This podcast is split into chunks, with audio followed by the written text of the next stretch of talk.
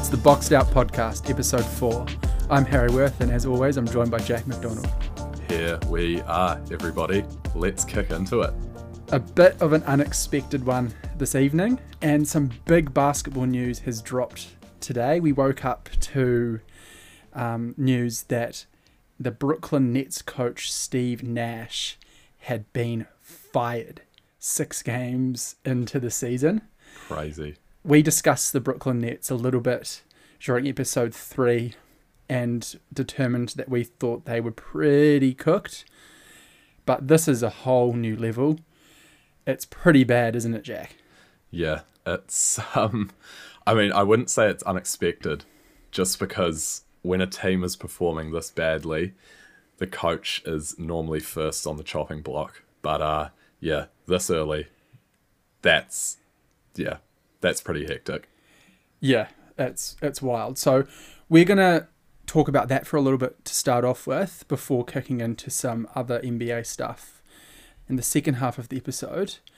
But Jack wanted to just take us through the pit will paint the picture for us of exactly how bad this is. So over to you.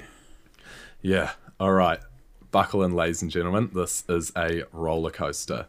So, um, to anyone that follows the NBA, they would know that the Nets have had a bit of a rocky past, um, especially with their two stars, Kyrie Irving and Kevin Durant, on their team. This season, they're currently sitting on two wins and six losses, which gets them into 13th place in the East. Not good and that is only just the start of the embarrassment. So I'm going to lay out a little timeline of uh, Kyrie Irving and Kevin Durant's fun times at the Nets. Um, and just a disclaimer this does not include on court performance or injuries or anything like that. This is strictly off court dramas. It's wild that we need a timeline of off court dramas in the first place. It's yeah, I know. It, this this list is pretty long, so um, let's start it. So Kyrie Irving and Kevin Durant signed with the Nets in the 2019 free agency, and immediately became a predicted top tier NBA team. Obviously, two very good players. Along with Kyrie and KD, came a washed, overpaid DeAndre Jordan, who Kyrie and KD insisted to be signed with them. Popular coach and leader of the team through their dark years with no picks or big free agent signings, Kenny Atkinson is fired through the first Kyrie and KD season to make way for Steve Nash. Nash is an ex NBA legend and was not on the Nets' radar during their coaching search. A hire driven by KD's insistence as they had a history on the Warriors. After Nash was signed, Kyrie claimed that they didn't need a coach and that he and KD could run things themselves. During the pandemic season, Kyrie took leave from the team for personal reasons. He was then later filmed at a birthday party breaking the NBA's health and safety protocols. Nobody from the Nets staff was notified by Kyrie of his intentions. Then, the Nets traded future All Star Jarrett Allen Caris LeVert, and three first round draft picks, along with four first round pick swaps for James Harden. Then the New York mayor imposed a mandate on athletes requiring them to be vaccinated. Kyrie was not, and the team decided to sit him out for the first three months of the 2021 season as it would be too disruptive to have him entering and exiting the lineup. A fairly reasonable decision, I would say. But that was grilled by Kyrie and KD. After those three months, Kyrie, still unvaccinated, came back as a part time player in Nets away games. And within one year, the Nets traded away their expensive star James Harden for the perpetually injured, unavailable, limited, and uninterested Ben Simmons. Harden was reportedly sick of Kyrie's off court antics and lack of greater understanding of team success, and therefore requested a trade. Who could blame him? My God. The Nets refused to offer Kyrie an, exten- an extension on his contract last offseason. However, an extension agreement was made as the Nets were worried about alienating KD. Days after Kyrie signed his extension, KD then requested a trade to another team. KD met with the Nets owner, giving him an ultimatum trade me or fire the coach and the general manager. what a genius. Gosh. Shortly after, the Nets owner tweeted he was in full support of the Nets front office and their direction, which directly opposed KD. And then, out of the blue, two months before the season began, KD rescinded his trade request. That will definitely go down well later. This week, Kyrie, in another off court controversy, tweeted in support of a documentary that endorses anti Semitic ideologies. In a following press conference, Kyrie doubled down on his promotion, saying, I am not going to stand down on anything I believe in. I'm only going to get stronger because I'm not alone. I have a whole army around me. Jesus, Oh, what a nut job. What an absolute nut job. And now the recent u- news that Harry was just speaking of. Yesterday, Nets coach Steve Nash was fired. A reportedly mutual move from the front office and Nash, and again, who can blame him for wanting to escape this cesspool? Within the day, it was reported the Nets will hire recently suspended Celtics coach Ime Udoka. For those who don't know, Udoka was suspended by the Celtics organization for one year, a month before this season, due to an improper relationship with a female subordinate on the Celtics staff. That's where we're sitting today. Um, bit of a list. I do not expect that to be the end of it all. What an absolute shambles. It is an absolute clusterfuck. Let's be real. What is going on? Yeah, It's- KD can't make his mind up. Kyrie has is just an inciter of this kind of drama, and he has been for a while now. And to top it all off, they thought it would be a good idea to bring in essentially a predator to be the coach. I mean, it's not confirmed yet, but it's looking pretty likely. We don't even know the details of what went on in Boston yet. Really, we know we know the basics, but I think we should we should talk about Ime Udoka later, and just circle back to the state of the Nets. Well, yeah, I mean, I'm not going to be surprised if next they uh, sign Miles Bridges to a contract to come in. Yeah, Miles Bridges, the the man who bet his wife to a pulp over the off season, and photos were released showing just how brutal it was, and no no NBA team has signed him because of it, as they rightfully should not have. Yeah. But what uh, what's going on? I mean, okay, Kyrie, we've come to expect this sort of behavior from him. It's a track record now. Kevin Durant, it's it's weird. It's strange. There's something upstairs there. He's just never satisfied, and he's never never going to take on the blame or responsibility for his actions himself. First, firstly, it's Draymond in Golden State, or it's Russ in OKC. Then it was Harden was too fat. Kyrie's not available. Now it's the coach, and this is the guy that you wanted to be there. This is the guy that you worked with as a. I think Steve Nash was a shooting coach in Golden State. You wanted him to be there. He was your guy.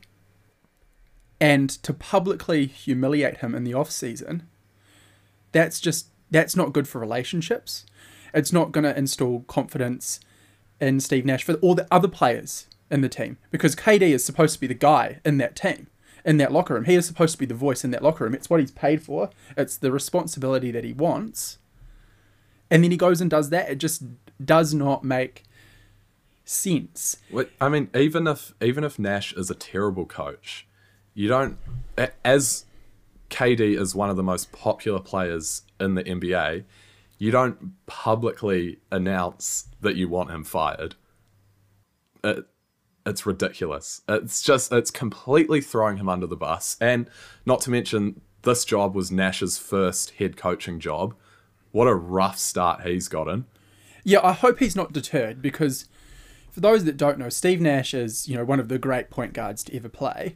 He's a two-time MVP and famously led the Phoenix Suns in the early um, 2000s. But he's not the biggest guy. He's not the most athletic or the most explosive. How did he make a career? Out of basketball IQ, out of his brains, understanding the X's and the O's, and he's one of the better leaders there's ever been. But yeah, he's not the guy that's going to cuss you out or um, get all aggressive and up in your face. That's not his style. But he leads by example, and maybe the problem with him this year as a coach was that that's that was his style, and they needed someone that was going to cuss you out because KD's not that guy. He's too passive. He's over in the corner, you know, focusing on his own his own work. Kyrie's watching some YouTube video about the latest phase fad that he's going to post or tweet about or whatever, and I think that m- maybe speaks to the exact hole that the Nets have in their team. Like they don't have that PJ Tucker or Andre Iguodala or Udonis Haslam, those old tenured guys that are a positive voice, um, usually more effective when they play. I suppose Haslam's got that respect because he's been in Miami for 20 years. But it's how guys like PJ Tucker and Iggy and how Jared Dudley back in his day, like it's how they had a career. It's how their career Yeah. was prolonged by being that voice in the locker room. And if KD and Kyrie can't be that guy, they need someone who does. Yeah, it, I feel like it, part of it is KD has always been insecure ever since he w- went to Golden State, which personally I do think was the right move for him. Like when you actually cast your mind back to that time in the NBA, the other options were what Boston or Washington. That wouldn't have Yeah, there was no cap well. space that year. Yeah, That so was he the big thing. gets to Golden State, has you know he plays well. He wins what two chips there, Yeah, two chips. two chips years. there, living the dream, but gets absolutely roasted by the public, and it's clearly something he's insecure about is his legacy. And I think that combined with Kyrie's free thinking mindset just turns it into this absolute shambles where everyone has an opinion, but nobody wants to be the guy to do the dirty work or to, you know, sacrifice things for for the greater good. It's um, yeah, it, I, there's a lot to be worked on with this roster, and I don't know if they're gonna go anywhere with Kyrie and KD. Talent is there, hundred percent. The talent is there, but no chemistry, N- nothing there. When No you're down six points in the fourth quarter with two minutes left, who's the one that's, you know, calming everyone, telling everybody it's going to be okay? They just Yeah. don't have that presence. They don't have that presence from a believable voice. KD's the sort of guy, he's like, yo, pass me the ball, I'll get it done. But that's not helpful to the other guys on the court. Hmm. And yeah, it's a hole that needs to be plugged. Now, I think flicking back to the significance of this decision, why we've talked about it for as long as we have, is this was this has happened six games into the NBA season. They've they've played their seventh game today and lost wh- while they had an interim head coach, but the quickest ever coach firing in the history of the NBA was Mike Brown in 2012 five games into the season when he was fired from the Lakers after a one and five start. This firing is tied for the second quickest firing in history. Only two other coaches have been fired in the same amount of games in 1948 and 1977. So, so this this isn't happening every day. You know, Oh, this no, is this is not. wild. This is wild. Like yeah, why didn't they put Steve Nash out of his misery in the off season when KD didn't want him there? I mean, if I was Steve Nash, I wouldn't want to be there. no, it's it's a shambles. You you'd want to be as far away as possible. And I like I feel bad for the guy with all of Kyrie's antics over the last two seasons about him, you know, refusing to get vaccinated, but wanting wanting to play and then doing all this other stuff, breaking team rules, and you know, it's it just must be such a distraction as a head coach where, you know, we're speaking about having that locker room presence. Steve Nash was probably the guy that brought that. Mm-hmm. it, it must it must have just taken so much away from not only that leadership side, but also the on court product with just everything going on. I mean, you heard the list. It's Yeah, I think it's long. that's a really good point you've just made there. The locker room, integrating someone that has as much of a role on the court as Kyrie does, from on a game to game basis, is really difficult to do. You might play a game on a Tuesday night, and it goes the way the game goes. You've got a travel travel day the next day, and you're playing on Thursday. At your film session, you want to look back at the game and learn and analyze how it's going. But if Kyrie wasn't playing on Tuesday and he was going to play on Thursday, you're talking about a completely different team, a completely different style of play. Players have different roles, changing, you know, on a night to night basis. And that is just so hard to learn and build on over the course of a season. And it's just not setting anyone up for success. Um, I think that is an impact that as viewers, we wouldn't necessarily be aware of or not necessarily see.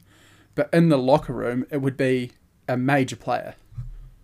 A hundred percent, and that's why, in the first place, when those um, mandates were put in place in New York, the team decided instead of doing this whole in and out, night to night thing with Kyrie, that they were just going to sit him, they were going to cop it, they were going to wait it out, and then maybe in the playoffs where you do really need that night to night production and anything can happen in one game, then you bring him back. But like we saw three months in, I think, you know, like a few players. I think he sat out for three injured. months. Yeah, he sat out for Yeah. three months, and then they just had no choice but to bring Yeah, him back in they got just, desperate. and just said to Steve Nash, "Deal with it. Yeah. sort it, sort it out. Deal with it." Um, Yeah, yeah, it's stitch it's- up. I mean, and that, I think that's why we're so concerned about the Kawhi Leonard situation, Mm. because you know when t- when guys aren't traveling on road trips and all that, you know, you're missing out on team bonding, you're missing out on going out for dinner, film sessions, practices, everything. It's you know, you know, like these NBA guys, they have one game every couple of days or sometimes back to back, but that is, you know, a three hour period in the evening. For the rest of the day, they, they've either got alone time by themselves or they're hanging out with each other, working on their game, working on their bodies, spending time with their teammates. And if you've got someone that is just constantly not there, the impacts would be huge. Yeah, it's. I think it's sort of understated how much that off court stuff, um, how much it matters. Uh, uh, Just a, a quick thing on that. I really hate it when when there's a championship ceremony and players are getting their rings and people get criticized for only playing like five minutes a game in the playoffs. And it's like there's a whole other side to it where these players are involved so much more than we could ever think compared to their on court production. And that needs to be accounted for. And obviously, here, it's all gone pear shaped. Yeah, I mean, you've got film sessions like we've been talking about, practices. That's why that's why someone like Ra- Rajon Rondo has been talked about as being so instrumental to the Lakers' chip a couple years ago. Even though you know he was playing fairly limited minutes, but it's because it, his role and his value went so far beyond just the on-court production. Yeah, for sure. For Now- sure. Yeah. Now moving to the Ime Udoka piece of this, there's a bit of history here that I don't know how many people know about it. So Ime Udoka was actually the coach, the assistant coach, sorry, of the Brooklyn Nets before he got his head coaching gig in Boston. So there's a bit of history there, but KD and Kyrie saying that they like Ime Udoka today, it doesn't mean that they're going to like him in a couple of months' time. We've we've Oh. seen that, I can guarantee you they won't. but br- bringing a head coach with so much current drama around him into this situation, I'm I just don't know how it's going to play out. It's a storm, and like Jack mentioned, Ime had so it was it first came out that it was a um, consensual relationship with a subordinate, and you know initial reactions were kind of like a bit bit mild on that. Sort of didn't really know how to think, but the point was that it was a subordinate and it breached team culture. Then a couple of past NBA players spoke out, being like, "Oh my goodness, I've just found out this new information. You wouldn't believe how bad it is. It's terrible." But what I'm sort of unsure about is like it's bad enough for him to be suspended for a whole year, but it wasn't bad enough for him to be fired. So it, it that doesn't make sense in itself. And it's since come out that there were um, you know, inappropriate remarks made to this Celtic staffer for quite some time before the relationship began. Yeah. Um, we don't ex- actually know anything about those remarks yet, but I'm I'm sure it will come out um, in the wake of this um, potential signing. Yeah. Um, yeah. Uh, it's. I don't know. I, I want to say something about Sean Marks. Um, so Sean Marks is the general manager of the Nets. So he's in control of um, like roster signings, staff hirings, all of that sort of stuff. Who He's also a New Zealander. he is a Kiwi. He is a Kiwi, Yes. which is great. He did such a good job inheriting this role. Um, geez, we're going on a bit of a sidetrack here, but way, way back, maybe eight or ten years ago, the Nets were the laughing stock of the NBA um, because they traded away all of their future picks for some aging stars, and they've been in like a hole since since then. But uh, Marks came in and he turned the team around. Um, they had a great year where they made the playoffs with this mishmash of players, and it was you know it was a really awesome thing to see a Kiwi succeeding like that. And we fast forward to now, and it's a no brainer to sign KD and Kyrie when you get the chance. Looking back, when was that? Three years ago. Mm-hmm. But now, seeing some of the decisions he's making, and I'm sure it's not just him, but like, is was there really no better option than the suspended coach Yeah. to hire? I mean, and even with the firing of Steve Nash, like we've seen this time and time again, when a team is struggling, the first person of that senior management group to go is the coach. The general manager fires the coach, and then if they're still struggling, then the general manager gets fired. So, you know, if the rest of this year goes poorly, Sean Marks will probably be, probably be packing his bags, um, as will hopefully Rob Pelinka with the Lakers. Stop Um, bringing up the Lakers. Now, yeah, and that's um that's when I get my call up to uh, run the Nets. Oh, I'd love that. now we'll put a bow on that for the moment. I think we'll we'll probably um, talk about the Nets again in coming days or weeks, just as we learn more, as we see how the team starts to play um, with their new coach, etc. But moving on now, we wanted to talk about some players that aren't really talked about, and some of these players are playing quietly really, really well. Some of these players are playing quite poorly. And so, what I'm going to do is, I've got a list, and Jack hasn't seen the list. I'm going to mention players to Jack, and he's going to tell me what he's seen, what he's heard, what he's watched, what he's read, and how he thinks it's going. And then we'll talk about that in light of the cold, hard numbers of how that player is performing. So we're starting off on a positive note. Oh, sorry, I've just ruined that. But Pascal, What a great Sia- game. Pascal Siakam. Um, he must be playing well if you said that. no, no, no. Um, yeah, I know he's been he's been doing very well. Um, Raptors, they are they're they're up there in the standings right now. They're currently in fourth in the East, um, and Siakam is obviously the best player on that team. Um, yeah, I, I haven't watched too much Raptors, so I can't say too much more than that. Yeah, but, I think- uh, and, I think the key is is that Pascal's moved to the centre position this year from power forward, and that's just opened things up for them. Um, he's averaging a career high in rebounds, nine point six rebounds, up from eight and a half. He's averaging a career high in points, twenty six point one, up from twenty two point six. His passing, has increased by two assists per game, up to seven and a half assists. And he's shooting the ball really well from three, almost 40%, which, you know, Pascal's a guy that previously struggled from three. But this has just unlocked a whole new line range of lineups for the Raptors, playing so many vers- versatile guys, um, and is going to be key to their success moving forward for sure. Yeah, I, Siakam's a crazy development story. Like, He started off in the G League and um, started playing basketball very late. And his, I think he was a teenager when he picked up basketball.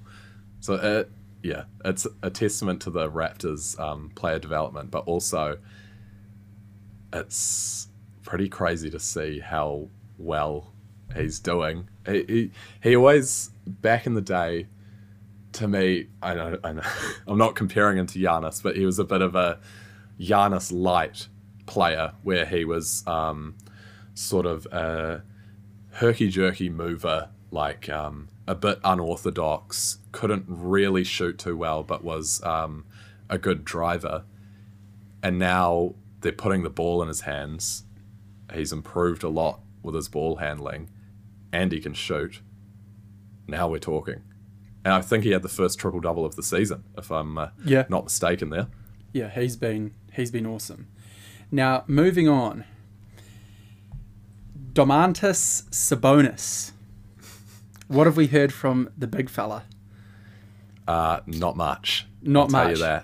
He's Yep, buried buried away in Sacramento. So, Mr. Sabonis was traded from Indiana to Sacramento last year. He played 46 games with Indiana last year and 15 with Sacramento. The brother is struggling. Yeah, big time. I've I've seen that through sports betting, but um, yeah, I I have picked up on that, and also, I mean, the Kings aren't doing too well, and his struggles are definitely a part of that. Yeah, I mean, his points are down from just under 19 last year to 13 and a half so far. He hasn't yet hit a three pointer.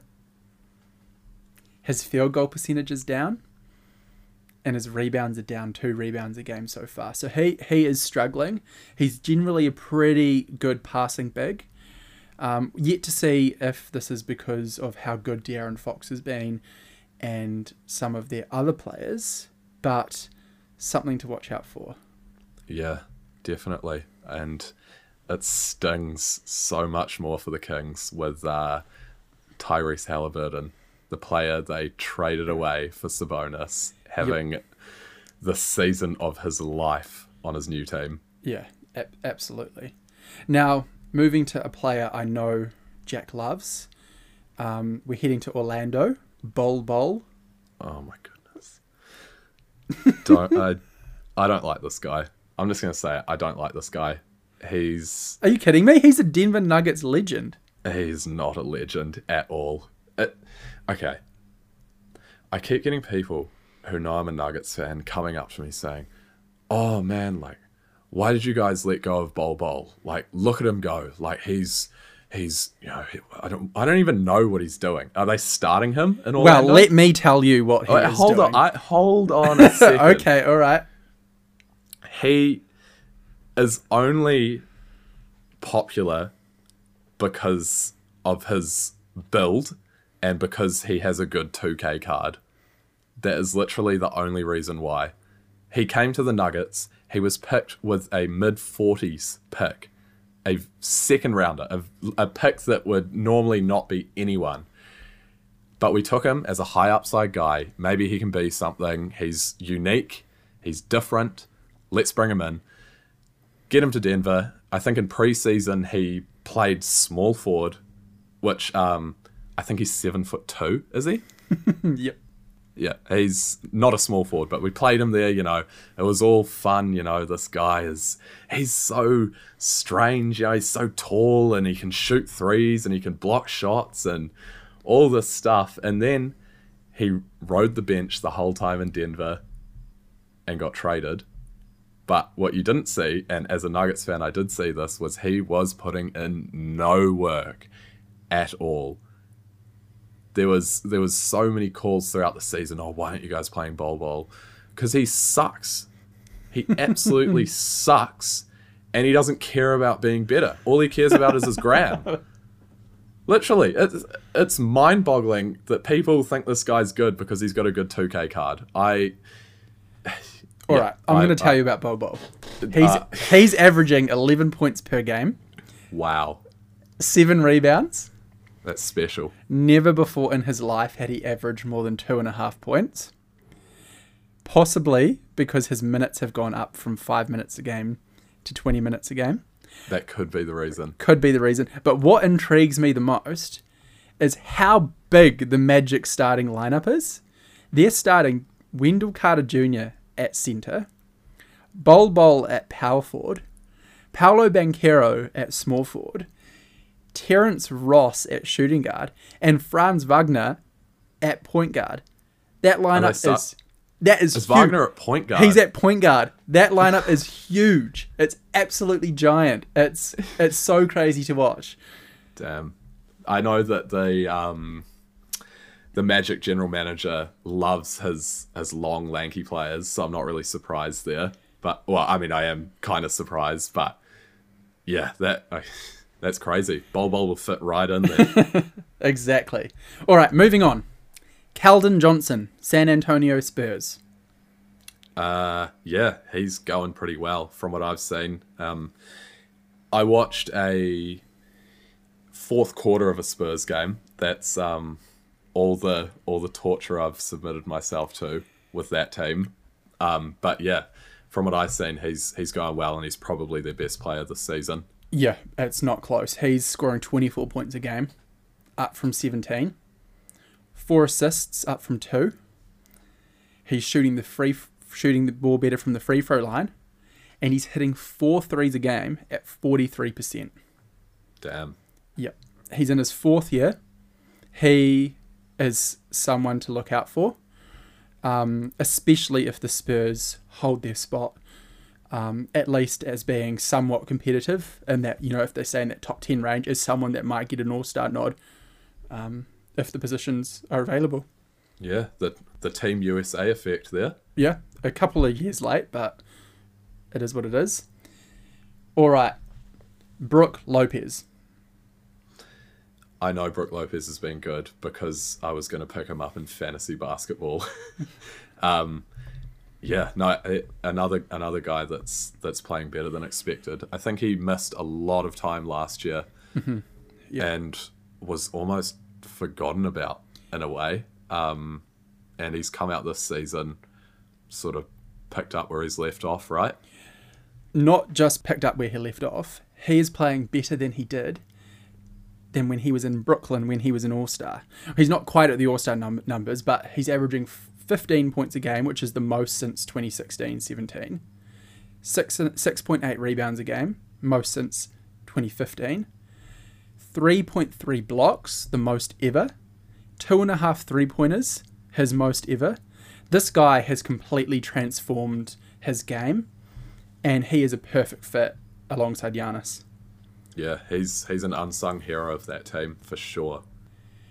All right, now heading to Philadelphia, Tobias Harris. Oh, not that guy. Nah. Um, so my thing with Tobias Harris is, yes, he's overpaid, but he's always given you pretty decent production. It, he might not be worth his contract, but he's not a negative on the court. And I feel like this season that might have slipped up slightly. Yeah, I mean he's still rebounding and assisting as he always has. His point scoring is down from 17 to 13 so far, which you know might be indicative of the Philadelphia 76ers struggles as a whole. But I think the main thing from the eye test is that he just looks a little bit lost. He doesn't really know where he fits on that on that team. Like he's not really the high energy, dirty go get it guy, but he's also not a knockdown three point shooter or someone that's amazing at creating off the dribble. Yeah, I, he's definitely more suited to being and not that he ever will be on a successful team, but the one like the best player or second best player on a team, and that's just because like I don't know the way he operates, and, and we saw it when he used to play on the Clippers. He he took a big leap that year, and I think that's that's what Philly was sort of after when they traded for him, but it's never really resulted properly. Yeah, I suppose they don't actually need him to be a 20 point, scorer at the moment with Embiid and Harden and Maxey. It's just interesting um, how lost he looks out there, especially someone that is supposed to bring you a certain standard of play from the perimeter. Yeah. Um, now, Red Velvet, Kevin Huerter. Oh, he's been good. He's been very good. That's yeah, that it's sort of a guy that any team can have. Um, it's not helping. Uh, he's not helping the Kings much in terms of winning right now, but um, as a productive dude, I don't know if he's starting or coming off the bench. Yeah, he's Is he's he- starting. He's starting. He's hitting you four can't- a game. Can't complain with that. Four threes a game, 18 points, up from 12 points last year. The last couple of games, he's exploded for 26 points, 5 assists, 2 rebounds, and another game of 26 points, 7 rebounds, 3 assists. He has been huge. But still finding his role. Who knows? We yet to see it translate to winning, like you said. Yeah, I d- didn't really expect him to to become that guy. To be honest. No. I mean, we yet to see if it's actually going to be in a winning team. I suppose in Atlanta, um, they were winning a bit, but he definitely wasn't playing as big of a role. But yeah, we'll, we'll see. All right. It's time that I give my first apology of the season to Shai Gilgeous-Alexander. I know you've seen a bit of him. What do you reckon? I'm in love with this guy. I'm to be fully honest. I've watched a fair bit of OKC this year, and this guy never ceases to amaze me.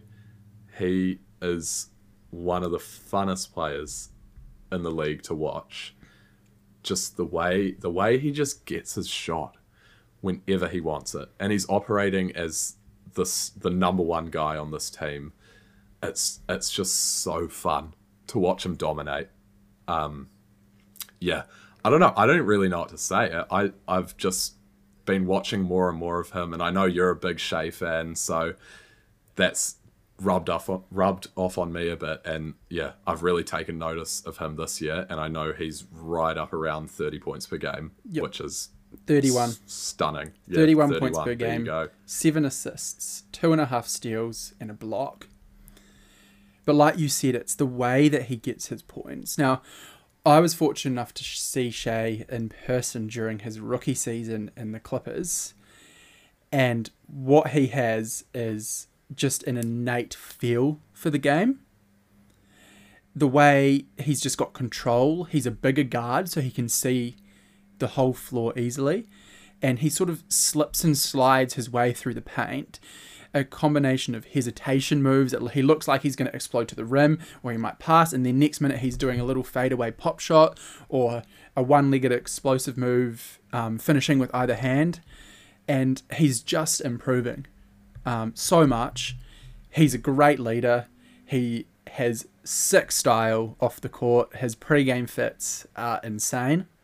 Um, this guy is a stud.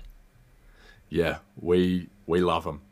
Um, this might be bold, but I would not be surprised if he's the best player on a very very good team in the future, like conference finals type team.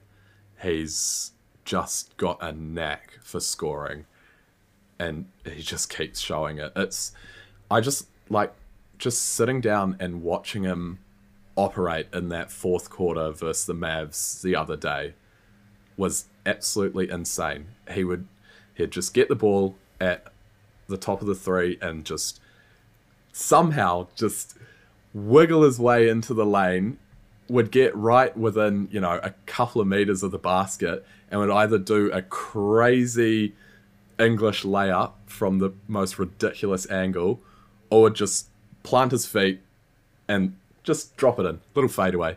It was just every single time, and even if the defense knew it was coming, they couldn't stop it. Yeah, he's just got the length to Yeah. maneuver himself into such awkward positions and still finish with such control. Um, yeah, love to see it, and I, I take it back. I would not be surprised to see him be an All Star this year, and I will be voting for him. Yeah, let's let's lead that. Let, yeah, let's do it. The Boxed Out podcast campaign to make Shai Gilgeous-Alexander a first time All Star this year. Let's let's do it. really rolls off the tongue, doesn't it? Yes, it's quite easy to say. um, all right, Marcus Smart, Celtics point guard. Have you seen anything from him this year? He's the reigning No. defensive player of the year. I haven't seen a single thing about Marcus Smart. Not anything at all, and that's bad signs to me. Yep, just as well. He's averaging 9.5 points per game, down from 12. He is shooting 22% from three on over six attempts per game. Oof. But his assist to turnover ratio has tightened up a little bit. So he's so the ratio of number of assists to the number of turnovers he gets has improved, which is good. But I think the question really is is has Malcolm Brogdon the addition of Malcolm Brogdon negatively affected him? Um, yeah, well, it it's another dude who's going to be playing his role essentially, so it can't be positive for his own numbers. In saying that, for the Celtics, although you would like him to be shooting a bit higher higher of a percentage, but that's always who Marcus Smart has been. For the Celtics, scoring is not something they're lacking. Yeah. So for Smart to be able to focus more on defense, maybe that's a good thing for them in the long run. Um, but a problem that the Celtics have is they don't have a true point guard. They don't have that dude that's going to get them seven, eight assists. Well, I suppose that's who Brogdon's supposed to be, right? But uh, he is coming off the bench at the moment. Yeah, maybe one day. I I think that's they're more sort of going the route of getting Tatum to be that heliocentric guy that's yeah. going to be everything. A- as it should be with someone as talented as Tatum. Yeah. Um, all right, just a couple more. Klay Thompson.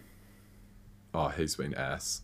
Yeah. He's been so bad. I, you know, you know, you're having a bad season when you get into an argument with another player, and the first thing you go to is telling them how many rings you have, and that's what Klay did to Devin Booker, who is, uh, yeah, quite comfortably a better shooting guard than him at this point.